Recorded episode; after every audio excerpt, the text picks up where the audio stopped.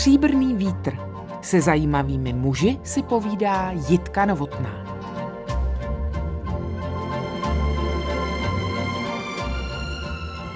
Napsal řadu knih o indiánech, dokázal mezi nimi žít, mnohé díky nim poznat, pochopit a také předávat těm, kdo chtějí slyšet. U pralesního kmene Javalapitiu v Brazílii získal jméno Atapana. Znamená list zelené palmy a symbolicky odkazuje na životaschopnost, na růst i naději. Pojďme si o nich povídat, pojďme se zaposlouchat do vyprávění pana Mislava Zeleného. Dobrý den. Dobrý den, přeji všem. Pane Zelený, u indiánů má všechno svůj význam, každé slovo, každé jméno. Jaké jméno byste si sám dal, když byste chtěl nějak vystihnout svou podstatu, své životní nastavení a naladění? To jméno má spoustu symbolik. Já jsem spokojen, co jsem získal, protože oni hodně hovoří v symbolech a někdy jim člověk nerozumí. Dojde mu to třeba až za pár let, Oni mají spoustu výhod. Oni mají svoji přírodní pravdu, ale vůbec ji nevnucují nikomu. Ani vzájemně si něco nevnucují nebo nevyžadují. Tím pádem to všechno probíhá v takové pohodě, ten jejich způsob života. A to jméno jsem dostal, protože jsem jim řekl, jak se tedy jmenuju česky. To je totiž takový znamení. Já věřím na spoustu iracionálních věcí a pak mi došlo, že Tohle to je taky takový předznamení pro ty indiány, protože zelená barva je pro ně barva života a zejména v té Amazonii Oni umí, protože jsou závislí na té přírodě, rozeznávat 18 nebo možná víc druhů zelených barv jedním slovem. Jo, čili my musíme říct třeba olivová nebo bledě tyrkysová nebo světle zelená a oni jedním slovem ten svůj slovník, ten svůj vokabulář mají bohatý tam, co potřebují. Co nepotřebují, tak to nemají. Takže to jméno Atapana vyjadřuje právě jeden druh zelené barvy, určité palmy a navíc mi řekli, že to je hezké jméno i mezi nimi. Takže já jsem spokojen a u jiných indiánů jsem zase dostal jiné jméno, samozřejmě. Že jo? je připomenout. No tak u Esech, u kterých jsem byl teďko naposled po 646 letech, tak tam se jmenuji Ichai Oshi. Ichai Oshi znamená bílá opice.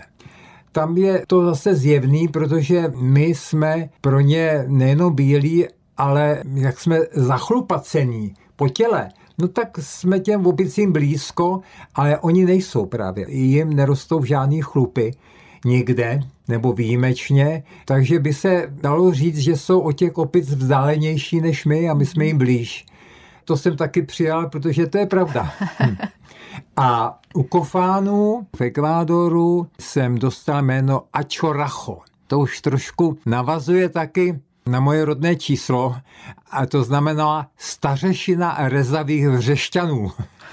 No, tak teď nevím, jestli vám mám říkat liste zelené palmy, ne, bílá opice. No, bylo to sice druhé jméno, ale používám ho standardně. Ale to jméno bílá opice, to by se mi docela hodilo na kluka Mnislava, který, jak si představuju, mohl být docela vitální a divoký a temperamentní, anebo byl úplně jiný. Jaký jste byl jako kluk? Já jsem hodně sportoval a v tom jsem se tak nějak utápěl. Člen nějakých part jsem moc nebyl, nebo tak jenom velice obecně, ale byl jsem členem sportovních klubů. Dělal jsem hodně orientáky, to mě obrovsky bavilo. A velice do toho budoucího života pomohlo. Orientaci, instinkty, mapu, kompas a časem jsem přestal potřebovat jak ten kompas, tak i tu mapu. A snažil jsem se fungovat bez pomůcek. Indiáni taky nic nemají. Čili jsem se pohyboval po světě bez karet, bez nějakých map a bez GPS a podobně.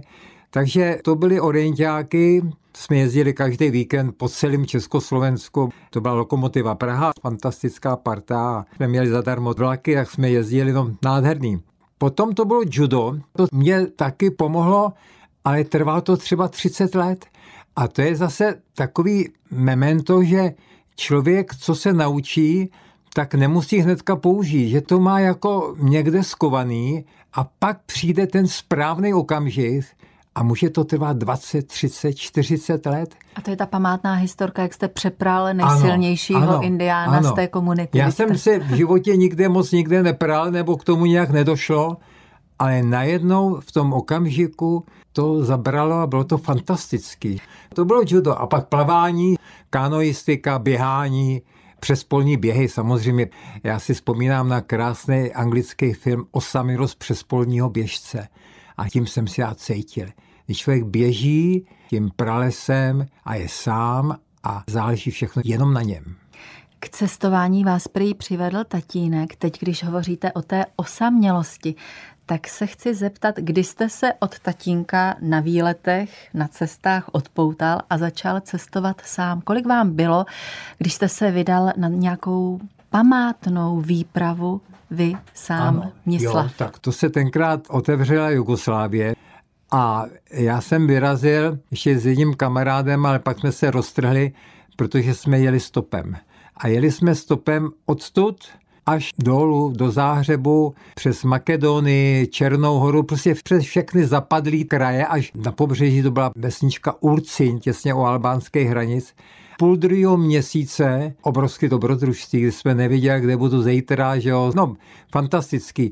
A je zajímavý, že tam jsem se zpřátel s několika těmi, kteří mě zastavili a vlastně až do nedávna jsem byl s nimi ve styku jeden Srbák fantastický, jeden Slovinec. A zase bylo to to, co jsem od toho cestování vyžadoval, scházet se s dobrýma lidma. A já jsem zjistil, že těch dobrých lidí je víc než těch zlejch, i když bohužel ty zlí dělají kolem sebe ten větší hurhaj, tak jsou slyšet. Ale většina lidí na světě je dobrá. A to je takový, myslím, výsledek těch mých všech cest. Já jsem byl na ně závislý a oni byli rádi zase, že můžou pomoct a ať už jsem jezdil stopem nebo chodil jsem pěšky tamhle po Kopanicích nebo v Nízkých Tatrách a když mě ta babička pozvala k sobě na krajáč mlíka s chlebem, tak jsem byl úplně super spokojený.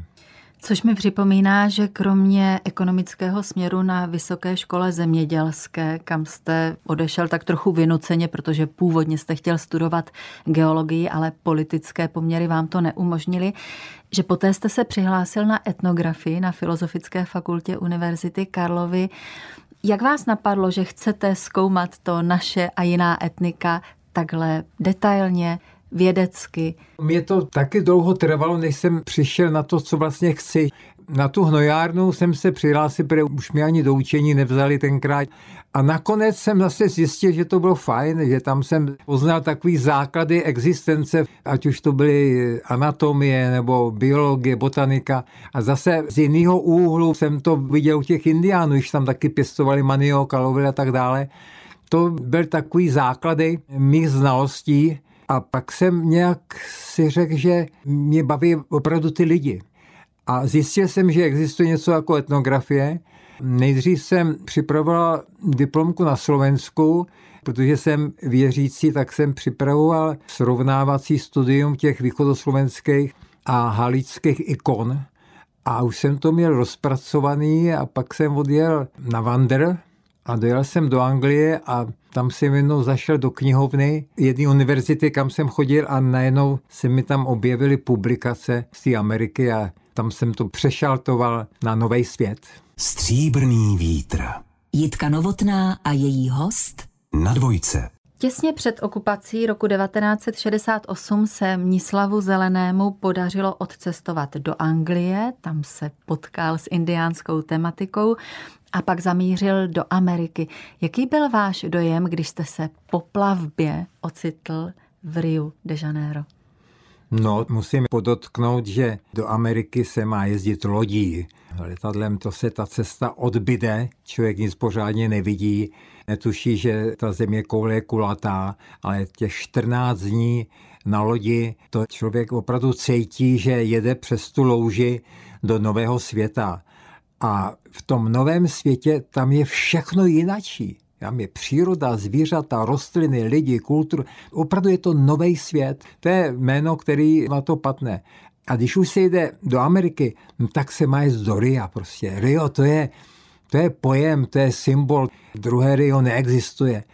A to připlouvání do toho Ria, tam, jak vidíme ty kopce a ty zátoky a polostrovy a tyrkysové barvy a teďko tam stojíte na té lodi a díváte se a pak se rozhlídnete a kolem stojí i ty námořníci, kteří už tam jedou po desátý a pořád stojí a u vytržení koukají. A mám dojem, že jim i ukápne srdce. Prostě to je opravdu božský pohled.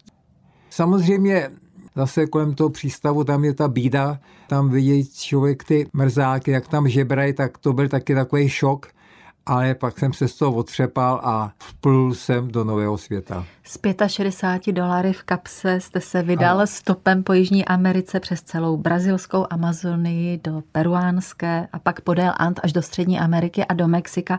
Z čeho jste žil? Já jsem žil den ze dne. Všude jsou indiánské trhy a všude odpoledne to ovoce se vyhazuje nebo se věnuje. Pak právě v tom Rio, já jsem tam chodil ke zrancem, až jsem našel studentský dům, tak jsem se tam ubytoval, bylo tam narváno, spal jsem na stole a vedle toho, že jsem prožíval velké politické diskuze, protože všichni tam jsou levičáci a rok předtím, než jsem přijel, tak zabili Che Guevaru a Che Guevara to je ikona prakticky dodnes, takže tam jsem se svými názory pravičáckými jako těžko bojoval, ale naučili mě, jak se opravdu cestuje zadarmo po celé Americe. Nejenom stopem po silnici, ale stopem lodí, ale i letecky. Jak se stopuje letadlo? Letadlo se stopuje tak, že jdete na nějaký ministerstvo, buď letectva nebo národní obrany, tam se přihlásíte, že jste student, že máte zájem poznat tu zemi a pak si můžu vybrat a také jsem lítal po Brazílii vojenskými letadly. Někteří kluci tam přiletěli třeba z Chile vojenským 200 ladovým letadlem. Jo.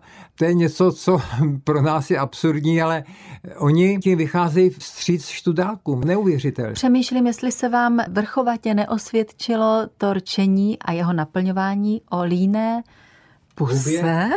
Líná huba o neštěstí, samozřejmě. A potom taky mi řekli, hele, ty nemáš žádný peníze, my taky ne, ale kamkoliv přijdeš, Prostě do kterýkoliv hospody přijdeš, řekneš, že jsi študák a nemáš co jíst, všude ty dají. To není ale žebrání. To je totiž Latinská Amerika. Tam ty lidi jsou chudší než v té naší nabubřelé Evropě. Ale zase my, jak jsme strašně bohatí, tak nevidíme tam dolů k těm obyčejným lidem a nevidíme ty jejich potřeby, protože si myslíme, že všichni se mají výborně. A nemáme tu soudržnost v Jižní Americe si dovolím říct, že ti bohatí mají soudržnost s těmi chudými. Mají. A když jsem jel třeba z práce jako velvyslanec ve svém Mercedesu a na rohu prodával kluk eh, žvejkačky. Zaprvé tam taky nežebrají, ale něco dělají. Buď prodávají, nebo tam dělají nějaký kejkle, že jo? A já jsem si koupil tu žvejkačku za nějaký peníz velký a on za mnou utíkal dvě křižovatky, aby mi vrátil drobný. Čili je to oboustranný, jo. Takže já jsem kamkoliv přišel během své cesty po Americe, do jakékoliv restaurace, všude jsem dostal jídlo zadarmo. Ale já o vás taky vím, že jste neváhal přiložit ruku k dílu, aby to nevypadalo tak, že jste se živil čistě tou rétorikou. Já rád pracuji fyzicky a druhý den jsem začal běhat po Rio. Tři dny mi to trvalo a sehnal jsem místo číšníka v Miramar Palace hotelu. Nosil jsem na stříbře, když jsem to neuměl a v posledních minutách jsem se to všechno musel učit. Dělat čísníka mě strašně baví. Je to zase spojení s těma lidma. Jednou je to nějaký američan, je to angličan, je to brazilec. Přáteli jsem se tam s ostatníma klukama, ty všichni bydleli ve favelách a tak jsem se dostal do favel, kde je to zase super nebezpečný. Co jsou favely? Favely to jsou slamy, to jsou na těch kopečkách v potom Riu postavený chýše z různého odpadového materiálu a tam přežívá ta chudina. Ta chudina, která pracuje za pár korun a tam žije zadarmo. Tam se napíchne na elektrické dráty, tam se napíchne na vodu a má zadarmo vodu a zase se to toleruje. Všichni to vědí, že vlastně rozkrádají národní majetek, ale toleruje se to. Po jak dlouhé době jste se ocitl mezi indiány, ovšem v jejich autentickém prostředí? Jak se vám to vůbec podařilo mezi ně proniknout a Čím vším jste se na to musel vybavit a čím třeba se i obrnit? No tak ten první rok a půl, co jsem jezdil po té Americe, tak to byla taková rekognoskační cesta, kdy jsem viděl, že ten nový svět mě velice baví. V těch městech jinak se žije, je to příjemný tam, jsou příjemní lidé. A k těm indiánům jsem se dostal okrajové a už jsem s nima žil například v Andách. Tam jsem jel a vidím, že je tam sklizeň ječmenem, tak já jako zemědělec jsem tam seskočil, ale tam se normálně mlátilo cepama nebo se pomocí oslů se to zrno dostávalo z klasu a já jsem pomáhal a bydlel jsem tam u nich a tancoval jsem s nima vajno a opil jsem se a spadnul jsem do zemilánky a tam jsem spal ožralý až do rána. A to oni mají rádi, prostě když vidějí, že ten běloch k ním umí sestoupit, umí pár kečuánských slov, no tak jsme kamarádi. Jo? A také já jsem fungoval vždycky. Člověk tam musí přijít s pokorou. Všude musí přijít s pokorou, musí jíst to, co jedí oni, nesmí se vzpouze, že mu něco vadí, nějaký komáři nebo blechy nebo něco, prostě přijmu ten život jejich za ten svůj. A to byl můj způsob, že jsem se snažil někam dostat, nebo samozřejmě mě vždycky pomohlo doporučení nějakého místního Brazilce, speciálně u těch javalapity, tam je zajímavý, že všichni se nějak znají mezi sebou. Jo. Je jich tam spoustu, ale protože ty rodiny jsou veliký, tam mají pět, šest, osm, deset dětí a spoustu bratranců a sestřenic a ty jsou vždycky po celé Brazílii, tak mě přehazují z jednoho na druhýho. Člověka zapojí do té příbuzenské linie, až jsem se dostal k slavnému Brazilci, který byl příbuzný k nějakým známý Orlando Villas Boas, který vlastně v tom 43. roce se dostal k těmhle indiánům a ty ho považují za svého bílého otce, který vlastně dal dohromady a zachránil je. Tak s tím jeho jménem jsem prostě vyjel za indiány a tam nepotřebujete žádný doporučení na papíře. Zažije říct jméno, odkud jdete a kam jdete. To úplně stačí a nikdo vás nepodezírá, že jste podvodníci. To je zase ten nový svět a to mě taky strašně bavilo a teďko zpětně zase s tím mým jménem já můžu kamkoliv přijít a všichni vidějí v té indiánské Brazílii, jo, to je Otapana.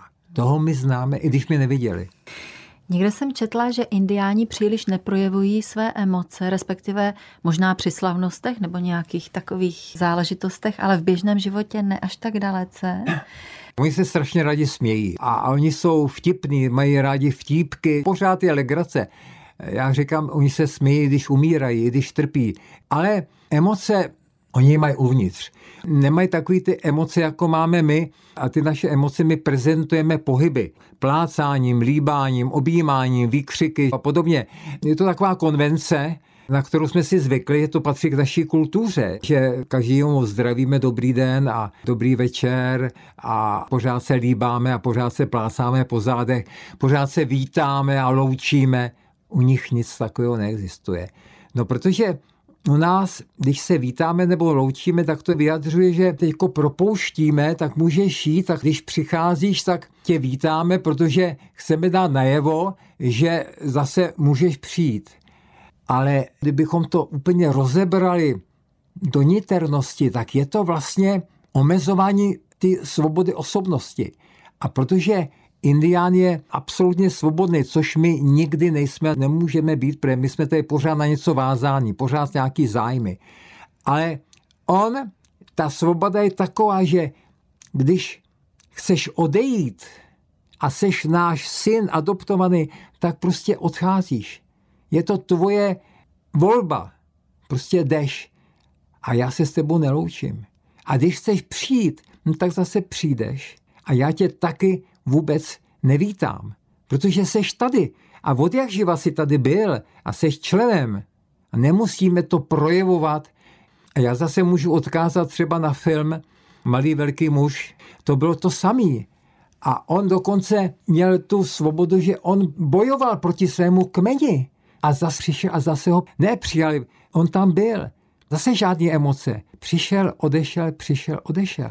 A to je něco, co my absolutně nechápeme. V počátku taky mě to jako vnitřně vadilo, ale jsem si řekl, že to tak musím přijmout, že dám dar a oni neděkují, že si jim zachránil Indiána od utonutí a oni neprojevili vděk tak na to si člověk musí zvyknout. Ale to je jejich kultura, ale potom pochopíte, že to je vlastně správný a že to je vynikající.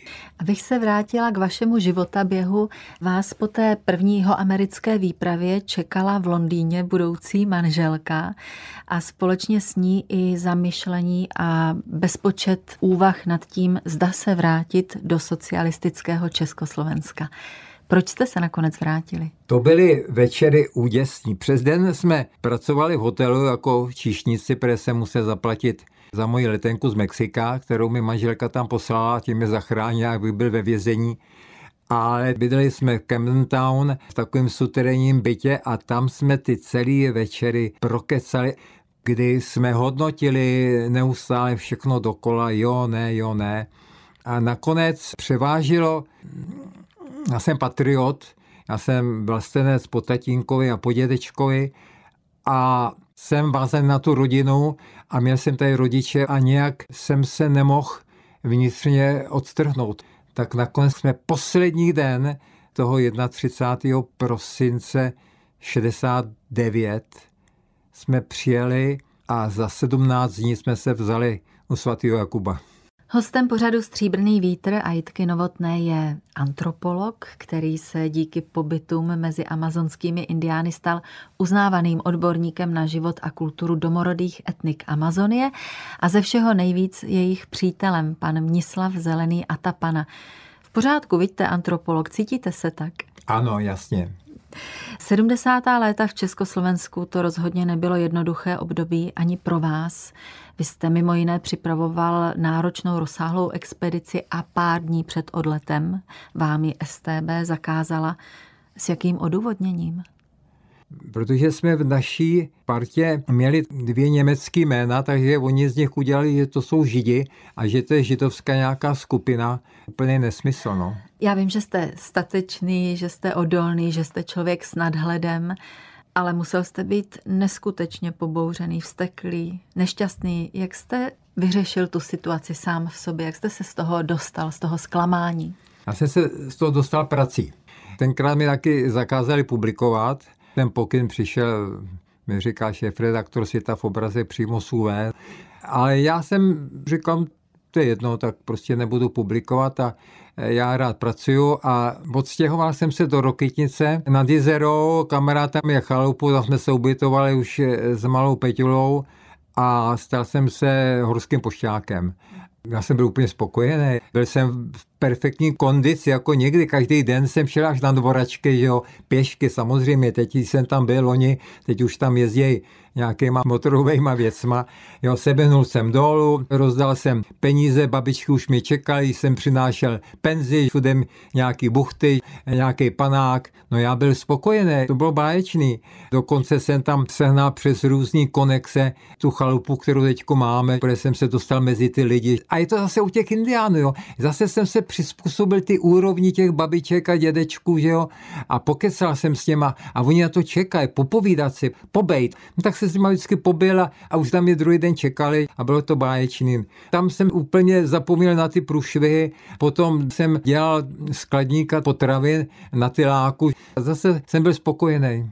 No nakonec se vám podařilo tu bariéru prolomit, vzal jste to ještě přes Perzii, kde jste pracoval pro Art Centrum, ale ke svým indiánům jste se nakonec skutečně vrátil. Co mě velmi zajímá, jak se rodina a konkrétně manželka stavěli k tomu vašemu dlouhodobému pobývání někde v daleké cizině a tudíž k rodinnému odloučení. Tenkrát manželka byla opravdu velice tolerantní a za to jí do dneska děkuji, protože bez toho by to nebylo možné. Takže se to snažím teď nahradit nějak. Jak to děláte? Jak to děláme? Jsem hodně doma. Buď píšu knihu, nebo dělám si archiv mých fotografií, takže většinou teď vysedávám doma u počítače. A to je ten šťastný okamžik pro tu vaši manželku. Tak ona si zase dělá sudoku, že jo, a čte si, moje manželka velice čte. Já skoro nečtu, protože já spíš zase píši. Vaše děti s vámi ale pokud vím mezi indiány byly. Jak jste ten pobyt prožili, když jste je vzal ke kofánům? Ano, bylo to krátký, ale to semínko toho zájmu je tam zase to. Byl jsem tam s oběma dětma, vzpomínám na to jako dnes, jsme přebrodili řeku Agvariko, Objevil jsem se tam asi po těch 10-12 letech a vyběhnul Alejandro, to je ten, kterýho jsem přepral a to tenkrát ještě nevěděl, že to byl on. A jak mě uviděl, tak se ho nevrátil, aby si vzal čelenku, aby mě přivítal opravdu jako náčelník. Tak to je ono, žádné velké vítání, ale přijel tedy náš bratr. A se synem jsme byli ještě u Jekuanu ve Venezuele párkrát, on tam pak jezdili sám a musím říct, že Marek je v tomhle tom ještě jako dokonalejší, že se v té džungli umí ještě pohybovat než já a umí i lovit. Oštěpem, harpunou lovil ryby, ulovil elektrického úhoře, což indiáni smějí jíst, tak jsme to snědli sami, nebo když se porcoval tapír, takže jsme společně si užili hodně radosti a hodně příjemných dnů mezi Jekovany ve Venezuele. Co z indiánské výchovy, z jejich přístupu k dětem, ke svým potomkům rozhodně přejímáte do svého vlastního rodinného prostředí? Tak to je prakticky všechno, co by člověk mohl přijmout. Ten jejich způsob výchovy, to je úplně o ničem jiném, ale vede právě k té absolutní svobodě, což tady nemáme.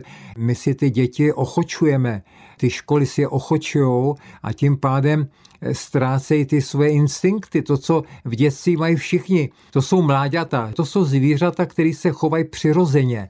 A my tu přirozenost začínáme omezovat, začínáme, začínáme do těch škatulek rvát ty děti a to je špatný. Už jenom tím, jak neustále zakazujeme něco. Jsou to příkazy a zákazy. Nelez na strom nebo spadneš. My tomu dítěti dáme návod, že může spadnout. Takže tím pádem spadne. Ale to indiánské dítě to neví, že může spadnout, protože mu to nikdo neřekne. No to indián nemůže říct, takže to dítě nespadne. Jako mu neříká nelži. No tak to dítě ani ten dospělý pak neví, co to je lež. Jo? Čili to je asi způsob, jak se tam vychovává. K volnosti. To dítě si běží kam chce a před nebezpečí se zastaví samo. Čili u nás ty instinkty popíráme, ale něco jsme se naučili. Například jsme se naučili, že ty mrňata, ty mimča, ty maminky nosí co nejdéle na sobě. To je od indiánů, nebo i od jiných kmenů po celém světě, protože se zjistilo, že čím delší dotyk toho mateřského těla, tím je to lepší psychika pro to dítě. Ale je zase důležité nosit ho v té vertikální poloze. Protože ta vertiká, takzvaný bonding se tomu říká, ta vertikála je důležitá, protože všechno roste nahoru. Navíc ta vertikála, to je to axis mundi, to propojení ty naše země s těmi nebesy, to posvátné, kdy všechno roste nahoru.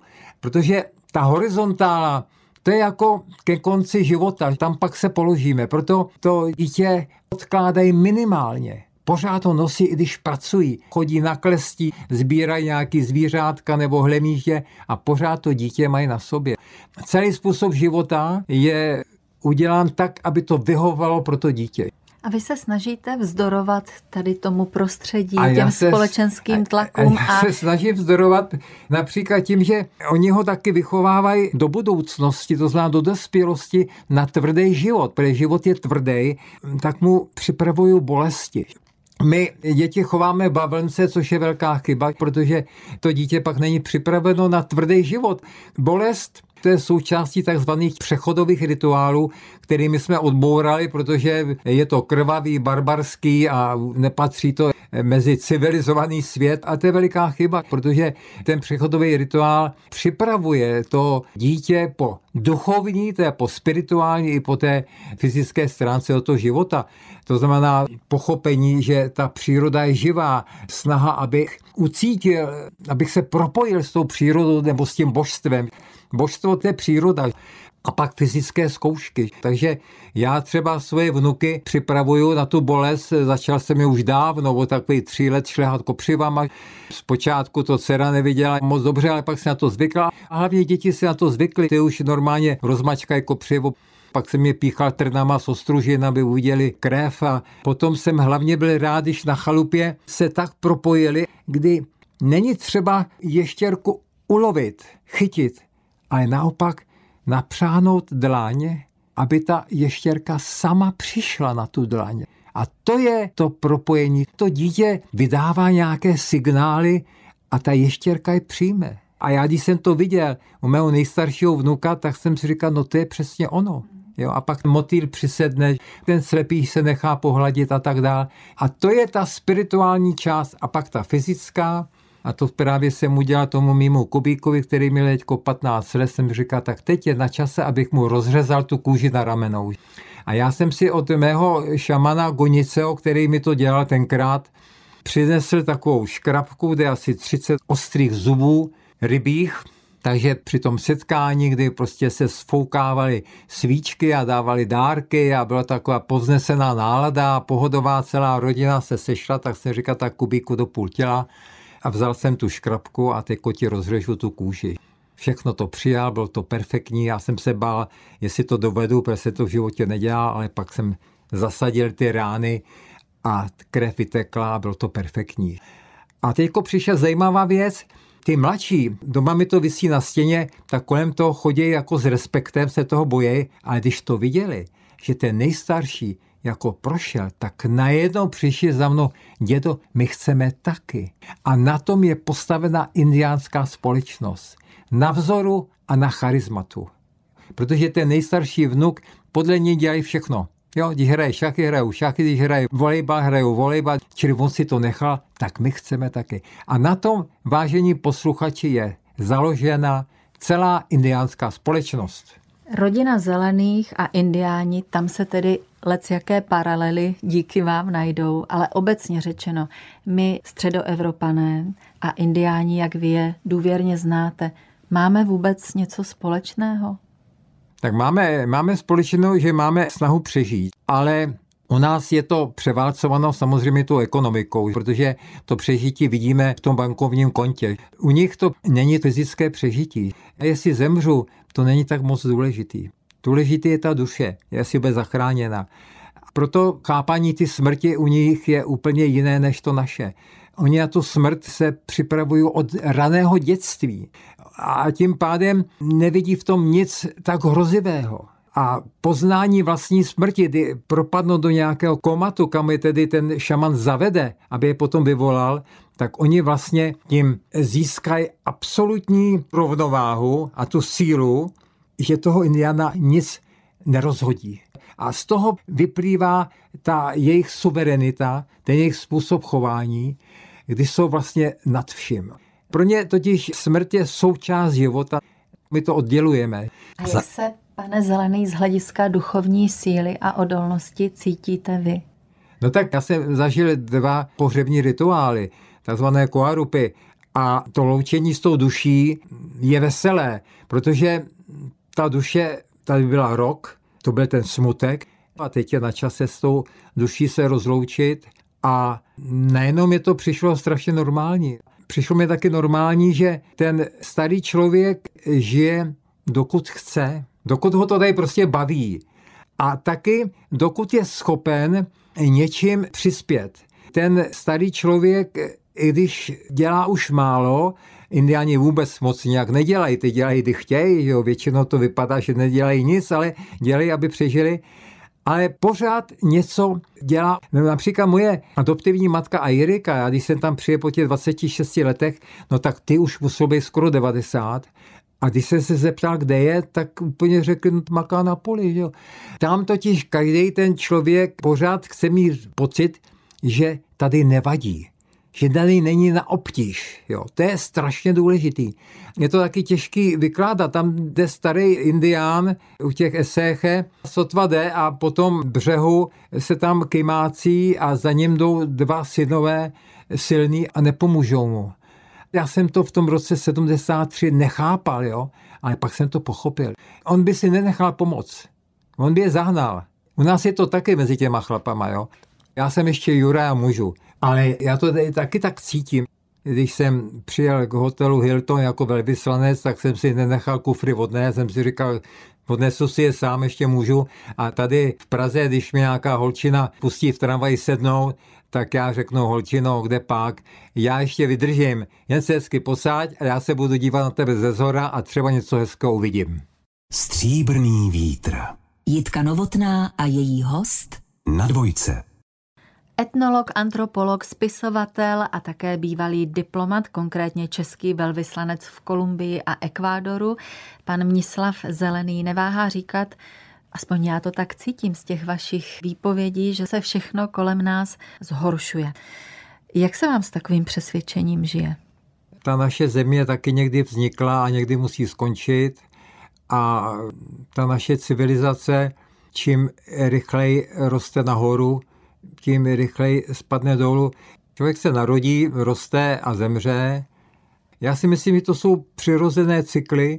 Indiáni to mají i ve svých mytologiích, takže já to vidím, že to je přirozený stav věcí a čím více tomu bráníme, tím je to horší. Ostatně na adresu přírodních národů je například docela příznačná ta záležitost, že dnešní indiáni čerpají znalosti o svých tradicích z vaší diplomové práce. To mi přijde no. neuvěřitelné. No, tak to mám radost. To mám velikou radost. Já jsem na tu diplomku měl dostat doktora, nedostal. Odmítnul jsem zkoušku z marxismu, leninismu, ale pak byla přeložena do španělštiny, to jsem rád. Dostala se mezi indiány a pak, když jsem tam přijel k ním, tak byli nadšený, ovšem zase žádné výkřiky, žádné vítání. Ten náčelník mi říkal, že hluky a šípy vyrábí podle mé knížky. Přines mi ukázat ten svůj oděv, to pomalování, to jsem měl nakreslený v mé knížce.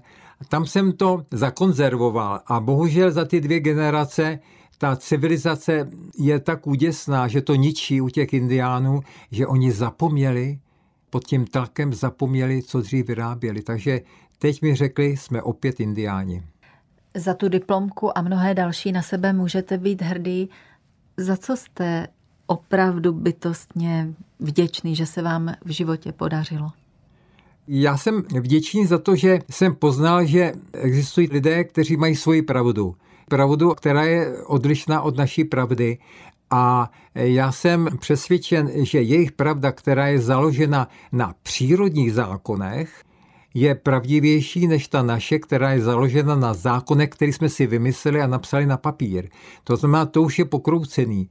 A protože jsme synové přírody, tak eh, ta příroda musí mít přednost. A když už tu přednost nemá, no tak dopadneme špatně. Bohužel ta naše civilizace nás neustále odvádí dál a dál a dál. A já eh, vidím, že za poslední ty dva roky toho covidu, když děti místo, aby chodili do škol a byly tam jako sociální skupiny a byly pouze vedeny tím počítačem, takže to velice tu situaci zhoršilo. Oni si zvykli, že ten počítač, že to je ten svět, že to je ten virtuální svět a tím pádem ta skutečná pravda se rozplývá mezi prstama. To soustředění na ty počítače nebo na ty tablety by mělo být vyrovnáno právě nějakým tím skutečným životem. Třeba se nám podaří některé děti vrátit právě k tomu orientačnímu běhu, který jste tak zbožňoval, co by kluk, a k dalším sportům, k pohybu, k poznávání přírody. Možná napomůže i poselství, které jste si připravil do závěru tohoto setkání. Je to součást dopisu Indiánu Uva v Kolumbii bílému muži. V tomto dopisu náčelník Uva píše, všichni jsme tu bratři, lidé, zvířata a věci. Země je hrdost, země je duch našich národů a našich předků. Země je květ a indián se k němu přichází nasytit ze stejnou opatrností jako kolibřík, zatímco bílý muž květ pošlape, protože peníze onemocnili jeho srdce, srdce našeho bílého bratra. Tato nemoc ho přivedla k touze zemi zastavit továrnami, dálnicemi, betonem a zbraněmi, protože bílý muž je zaslepen leskem své technologie, na které sedí jako na kobyle, jedoucí směrem k vlastní destrukci. No s takovým smutným sdělením vás nepropustím, pane Zelený. To chce ještě nějaký naděje plný dovětek. Zapomeňme, že stále musíme vyhrávat, stále víc vydělávat, stále mít víc a víc, ale žijeme v skromné harmonii s přírodou a s kosmem a buďme šťastní. Věřím, že si mnozí z nás vezmou aspoň zlomek toho, co tady zaznělo k srdci. Mějte se hezky, buďte zdraví a jsem ráda, že jsme vás mohli přivítat v pořadu Stříbrný vítr. Naschledanou. Díky, naschledanou. Partnerem tohoto pořadu jste vy, posluchači Českého rozhlasu. Už sto let vysíláme díky vám. Děkujeme.